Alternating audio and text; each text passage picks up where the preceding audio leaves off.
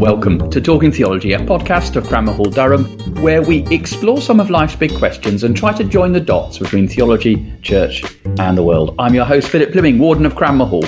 And in this season of Talking Theology, it's my privilege to bring you some of the most interesting theological thinkers today, exploring the relationship between science and faith. If you enjoy Talking Theology, do subscribe at your favourite podcast provider. Follow us on Twitter or Instagram at Talking Theo and share on social media. Thank you for listening. Now, on to today's episode.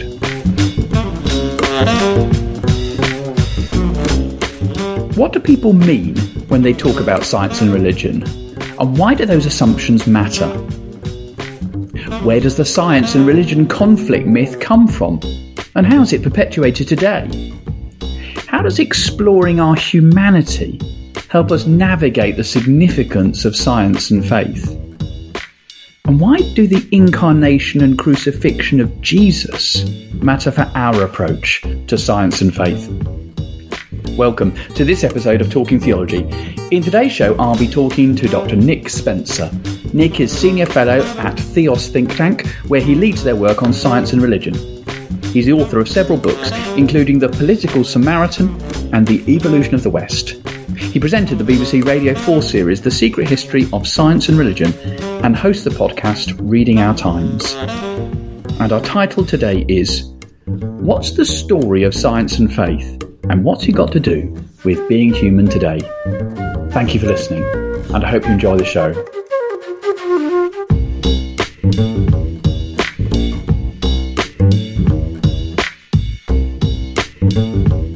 Spencer, welcome to Talking Theology. Thank you for having me. Nick, tell us a little bit about yourself, if you wouldn't mind, and, and in particular, what your current role and work involves. Um, well, I'm Senior Fellow at the Christian think tank Theos. Uh, I've been in that role just for a few years, but I've been with Theos more or less since we were founded in November 2006, a month after The God Delusion was published, um, a fact to which we may return in our conversation.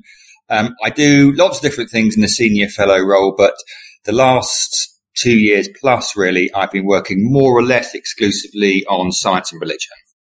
So, as this kind of role has kind of evolved, I know you've looked at the, the intersections between Christianity, politics, and society. You've had a particular focus on the intellectual development journey of Western thought. But as you say, in recent years, you've looked at this specific question of the history and science and religion. What, what, what apart from the God delusion, or perhaps it was the God delusion, what, what, where did that sort of flame of interest start? Well, I been long interested in science and religion from, I guess, from the 1990s, but professionally, the spark was in 2008-9 in advance of the big Darwin anniversary in 2009, the 150th anniversary of the publication of The Origin of Species and the 200th anniversary of his birth. And at Theos, we did a big project called Rescuing Darwin then, looking at the way in which Darwin had become the poster boy for aggressive atheism and how that was not fair either to him or indeed to his work.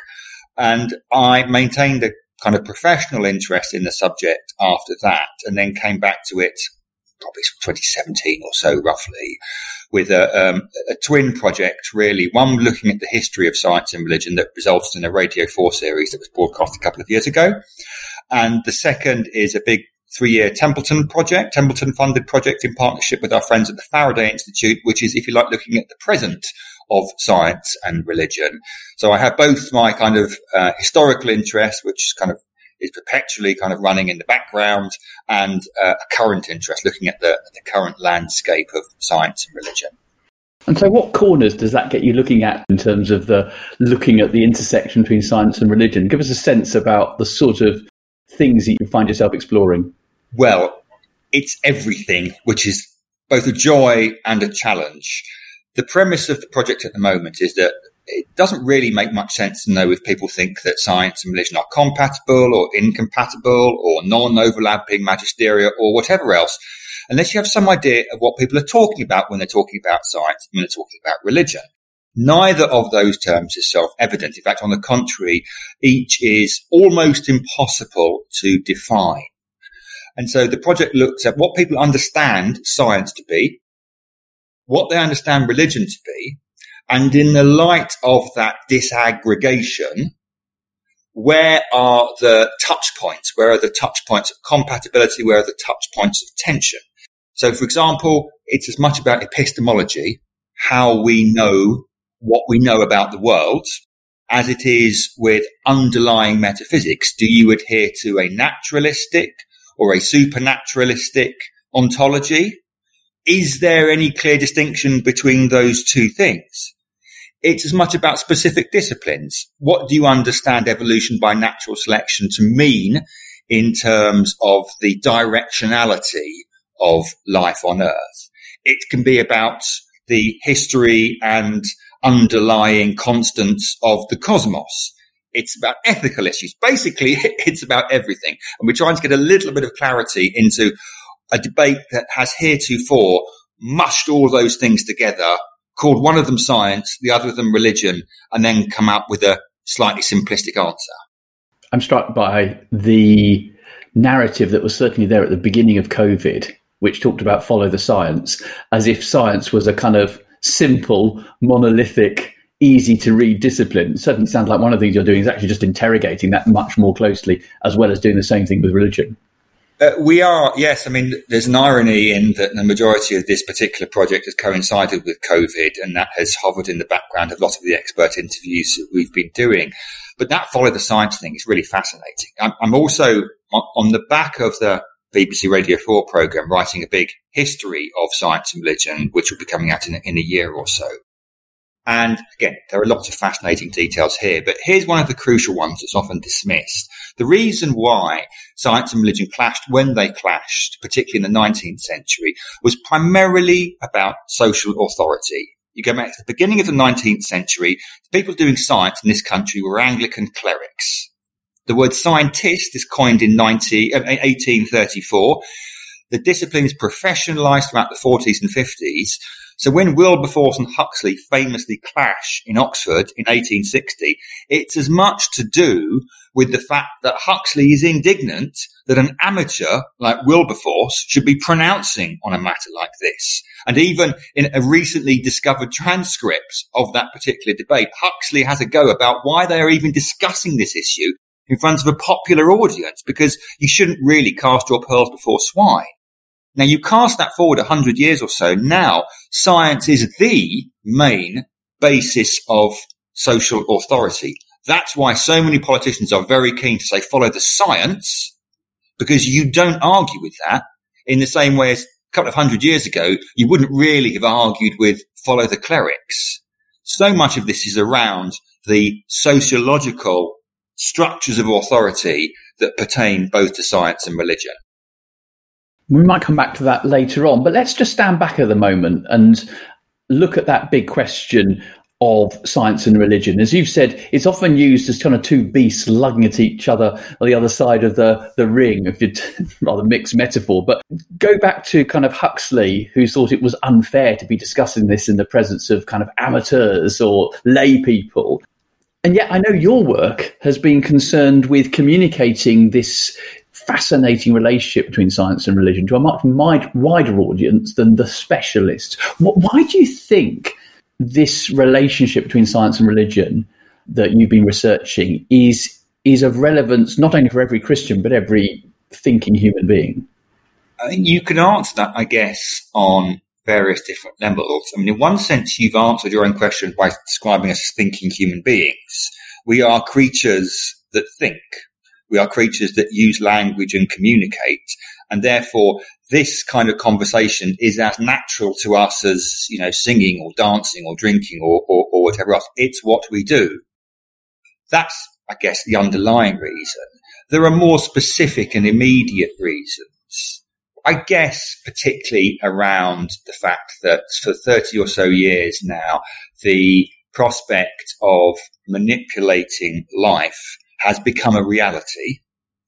And that forces on you two sets of questions. The obvious ethical questions. What is right? What are the right actions to do here? But underneath that, the ontological question, what's life in the first instance anyway? what does life consist in? Is it endlessly manipulable? And if it is manipulable to any degree, in which direction? To what ends? There are both there, there are both scientific and religious perspectives on that debate, in the same way as there are scientific and philosophical perspectives on that debate. And a lot of the rhetoric around the last 30 years or so has sought to narrow those perspectives to a single legitimate perspective, the kind of follow the science perspective, or we can do it, so we should do it kind of perspective, mm-hmm. a techno utopian perspective that is often associated with um, sort of Silicon Valley type mm. me- mentality. But that is to flatten a very, very complex debate that, as I said, we are naturally oriented to. And in the current climate, as we are increasingly considering developments of artificial intelligence, is only going to become more urgent and significant. In your radio series, and it sounds like in the forthcoming book, this in this radio series was the secret history of science and religion. You offered a I thought was a compelling assessment of the various historical myths that have fueled this kind of two boxes in the ring, this conflict narrative. Which of the myths did you find most fascinating? And perhaps tell us about this and uh, why it's a myth at all. The big myth is that historically the two have always been at war with one another. That is down to two significant histories that were published, one in the 1870s, one in the 1890s by um, American scholars um, which popularized the metaphor of warfare, or in one case, conflict, and used it as the controlling metaphor through which they interpreted the entire history of science and religion, going back to you know, the Babylonians. It was effectively a beast of its time, and for various reasons that I won't bore you with, it, it was heavily motivated by a certain degree of anti-Catholicism. But it captured the public imagination, not least because, you know, whilst it's not true, there's enough truth in it for it to become believable. And it then coloured the entire history of science and religion. So Galileo was read as the prime example of science and religion conflicts.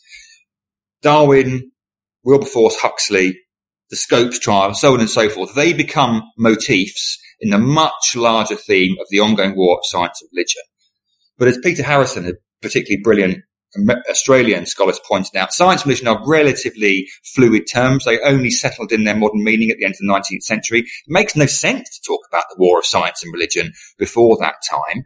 And even if you go back to historical terms, science being natural philosophy, religion being close to, to theology or faith or whatever it is, there, there isn't a, a particular conflict. So the big myth that's exploded was that there was just an ongoing perpetual warfare of science and religion. And within that, you begin to explode smaller myths about, well, the idea that Copernicus decentered humans and that really upset people. It didn't fundamentally. The idea that the Galileo trial was all about specifically about astronomy. No, it was about a great deal more than that. The idea that the early fellows of the Royal Society were antagonistic to religion. No, no, they weren't. They were antagonistic to sectarianism and they had every right to be after having lived through the 1640s and 50s. Lots and lots of little myths that get exploded on the way. I wonder, was that myth, that big myth, so attractive at the end of the 19th and beginning of the 20th century because it gave an easy way of challenging the prevailing structures of authority that were religious at the end of the 19th century, the beginning of the 20th century. In other words, it suggested, it gave a way of saying religion doesn't or shouldn't have the authority that it's traditionally occupied. Yes, it certainly did that. The 19th century is a very, very strange period. Owen Chadwick, in his brilliant two volume history of the Victorian Church, makes the point that, you know, naturally you would assume 1900 is more secular than 1837. And in many ways it was, except for the fact that actually it was more sincerely religious, the culture, at least British culture, in 1900 than it was in the 1830s or so. And he goes through the, the various cabinets in the 1830s and 1900s, and the cabinet of 1900 is, is much more religious. So it's not as if science was sweeping religion aside all the way through the 19th century, but it was a basis for an alternative social authority that did manage to push religion's historic role as the basis of social authority aside. So it is increasingly becoming a base of public authority as well as just simply being a practice of finding out about reality. And in the series, you made this move of kind of shifting the focus away from the questions of science versus or science and religion. And you kind of focused in on on the key question about the differences in how we understand humanity, how we understand what it is to be human, and that the fact that that's at the really at the heart. And you mentioned that earlier in terms of what is human life about? Are we manipulable or not? And you focused on this distinction between whether we are something or someone. Just tell us more about why, for you, that gets us to the nub of the, if not conflict, then certainly dialogue. So, for two reasons, I suppose. The first is that in my historical reading of the interactions between science and religion, all the noise and, if you like, the energy is about how do you interpret the scripture? Do miracles happen? And I'm not denying they were or indeed are important questions, but it's very difficult to absolutely adjudicate on the science and religion question according to those. And in any case, it took a while, but the idea that you shouldn't be reading, say, for example, the opening chapters of Genesis as if they're a proto-scientific textbook was reasonably well established within you know, the 19th century. What was a much more stubborn issue was how you conceive of the human. Is the human material? To what extent is the human material? To what extent is the human exclusively material? It's very, very difficult. In fact, no one honestly thinks that science uh, a methodologically naturalistic uh, enterprise can adjudicate definitively on the existence of otherwise of non-natural objects. And God, by any serious definition, is a non-natural object. But what science can do is say humans are only born, they're only material, they only die, they don't have a soul. And if you do that, you're gradually unpicking at the tapestry of religious belief. Religious people fought very strongly against that. And then the tension point at its kind of deepest came in, okay, what is your view of the human? And to what extent is your view of the human exclusively materialist? Because if it is, the whole paraphernalia of religion falls down. Conversely, if your view of the human is that we are material, but that doesn't preclude a spiritual existence, then you can do both. You can do science and religion. That's the historical analysis. There's a contemporary or more contemporary philosophical analysis, which is in line with philosophy of Jewish philosopher Martin Buber, which is there are two ways of understanding the world. You can understand the world as an I engaging with an it, or you can understand the world as an I engaging with a you. Science has to be the former. It's a kind of objective, but I put that in inverted commas, form of knowledge. But if you start engaging with other human beings as if they were its, you get into some pretty dark places pretty soon, and you certainly won't have any friends. Human personal interaction and personal knowledge is based on that I-you form of knowledge. And I would argue also that religious knowledge, certain religious behavior is based on I-you behavior. And that's another example of there being, as it were, more than one layer of understanding reality. You can understand reality as a collection of its, or you can understand reality or parts of reality as yous, as someone rather than something. Again, it's this way of do you have a approach to reality that is sufficiently flexible that allows you to engage with it on different levels.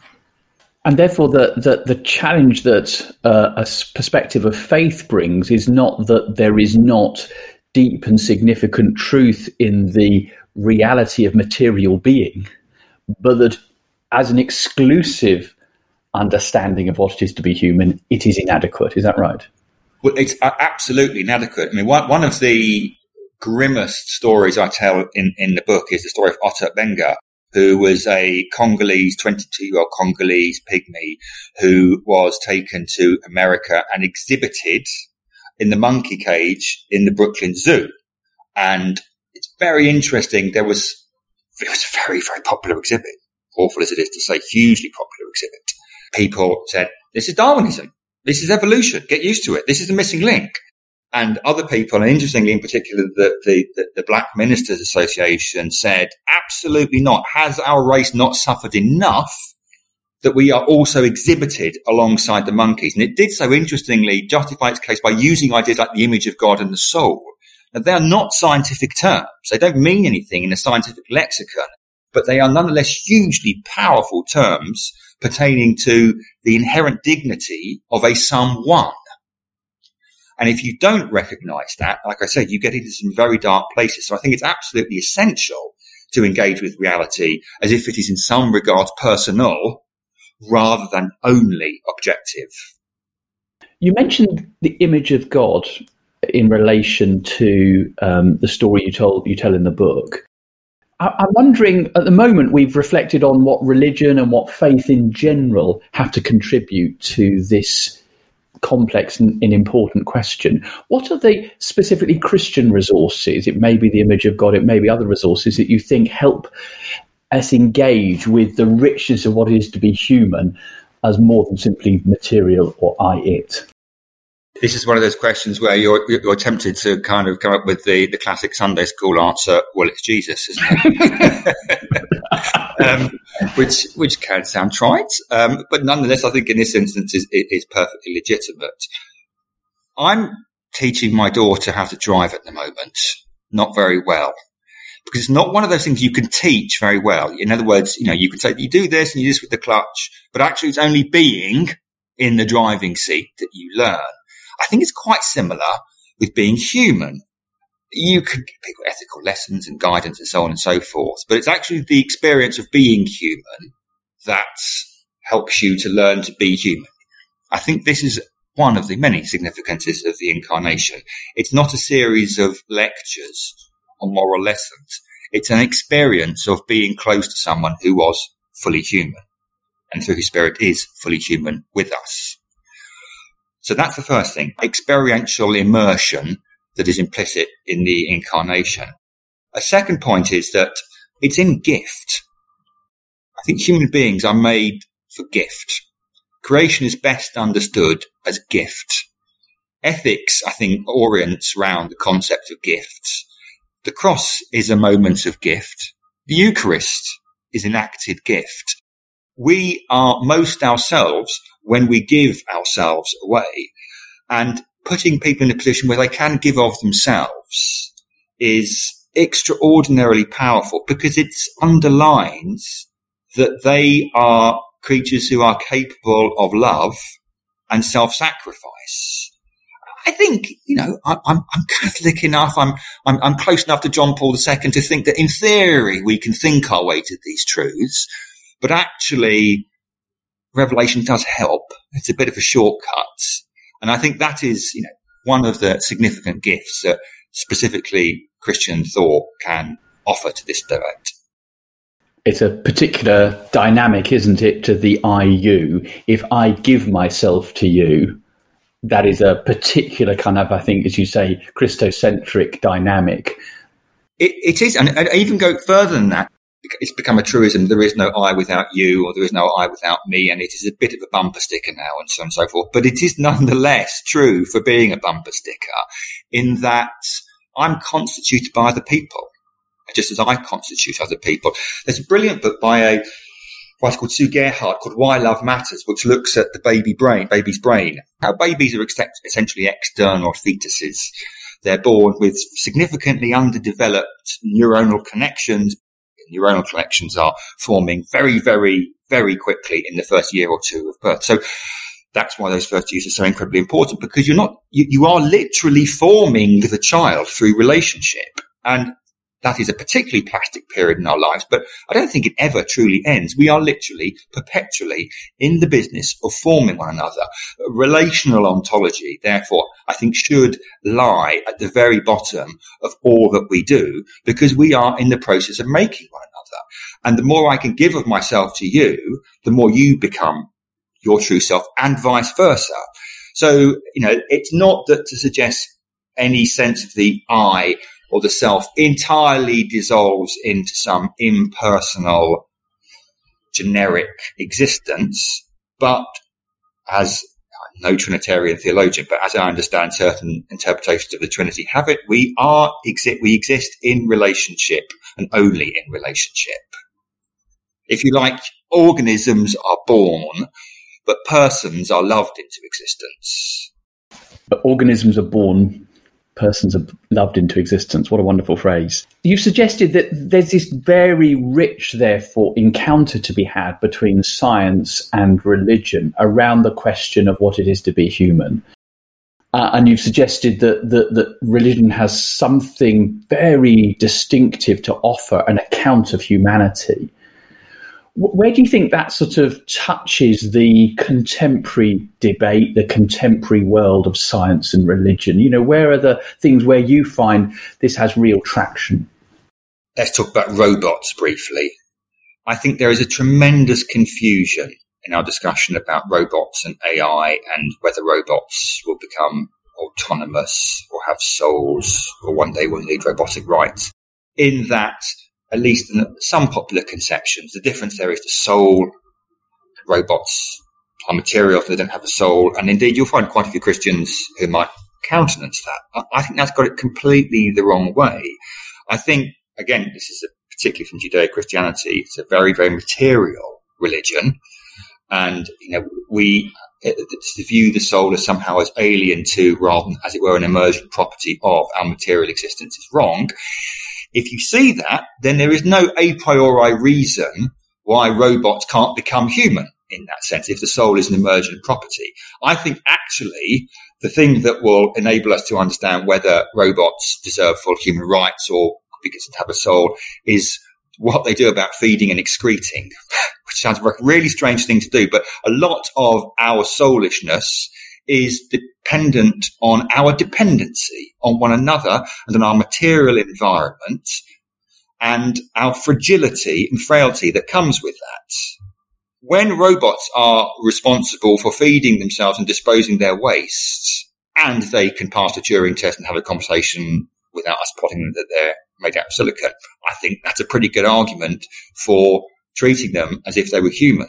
How, I wonder, does this land not only in the space of public discourse, but also in the place of personal faith? And if I can wonder if I can ask that question for you yourself, as somebody who has immersed yourself more fully than so many others in this world, where does this question of science and faith land with you as somebody of faith yourself? You know, I became a Christian in my 20s. I had a completely non church family um, very loving, but no interest in religion whatsoever. So, um, you know, when I came back to university and they found out I'd become an Anglican, they had absolutely no idea what to do. I mean, they were prepared for drugs and women and drink or whatever, but to come back Church of England was just inconceivable, really. But what, what that's also meant is that, you know, my faith is not in my bones. And so I spend as much time asking myself, well, is this really true? As I do, what if it's true? Now, I've got to be honest with you after having, you know, read and thought about uh, science, using that very generic term for, for, for, a long time, there's very little in science that I think has, a, has been a significant challenge to my faith. Not certainly not traditional things, not obviously not the history of the earth, not even the, the theoretical randomness of um, evolution by natural selection, which I think is massively overdrawn. I can see a legitimate scientific view, which is kind of articulated cogently by someone like Dan Dennett, which is actually right down to a molecular level, it's all chance.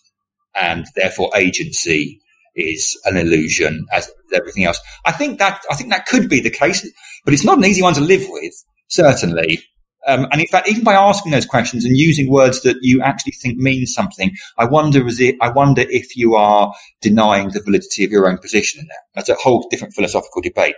But I guess what, what I'm saying there is that, you know, science is an interlocutor, and an interlocutor means you, you do have to listen, and sometimes you have to be challenged by, and sometimes you have to re- reflect and, and, reform your own views. So, you know, it, it, it is like any important area of life. You just carry on talking. If you finish the conversation, fine, but it's probably not the most interesting of topics. Interesting topics just have a habit of running and running. And it sounds to me like for you, the interesting topic that comes out of this from the perspective of science and faith is actually the topic of what it is to be human and what it is to be alive and what it is just to think and to be a human being. Yeah, it is. Um, I mean, I do wonder what would happen if we were wiped off the face of the earth tomorrow. You know, the old Stephen Jay Gould argument is, you know, rewind history of life, rewind the tape of life in a, in a, in a very kind of analog metaphor, and then play it again, you get a completely different picture. Humans are an accident. I'm a huge fan of the work of Simon Conway Morris, who's an evolutionary paleobiologist at Cambridge, who's um, written on how evolution has this habit of, na- of, navigating to particular solutions, you know, eyes and uh, teeth and so on and so forth, time and time and time again. Now, I wonder if it uh, navigates to humans would na- navigate to humans again. I suspect if it, it, would do, they wouldn't necessarily like us. But I think the, the, the, quintessential difference of humans is that most other species have to adapt because the environment makes them to, makes them. The environment acts on them, selects random mutations by means of which they adapt. We have, for various reasons, developed the cognitive capacity to adapt our environment to us. That means that we are potentially post-evolutionary because we're not being selected repeatedly by our environment. And because, incidentally, we inherit a certain Christian ethic which says the weak shouldn't necessarily go to the war. Therefore, I, I wouldn't be surprised if, um, you know, the way life is set up, it's set up with a certain degree of freedom and, and, and, and breadth in order to arrive at the kind of species that acts on the environment rather than the other way around, and has a deeply embedded, if imperfectly realized, ethical compass which says you must protect the weak. I think that is a really profound kind of dialogue point and touch point between science and our understanding of the natural world and the evolutionary process, and then religion and our conception of the value of the human, and in particular, in this instance, the value of the weak. That's a thought provoking, challenging, uh, but also inspiring place on which you end. Nick Spencer, thank you very much indeed for appearing on Talking Theology. Thank you.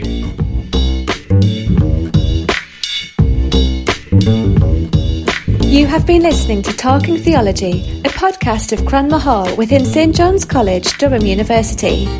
This series of Talking Theology on the relationship between science and faith is being brought to you in partnership with the project Equipping Christian Leaders in an Age of Science. For more information about Cranmer Hall, please visit cranmerhall.com.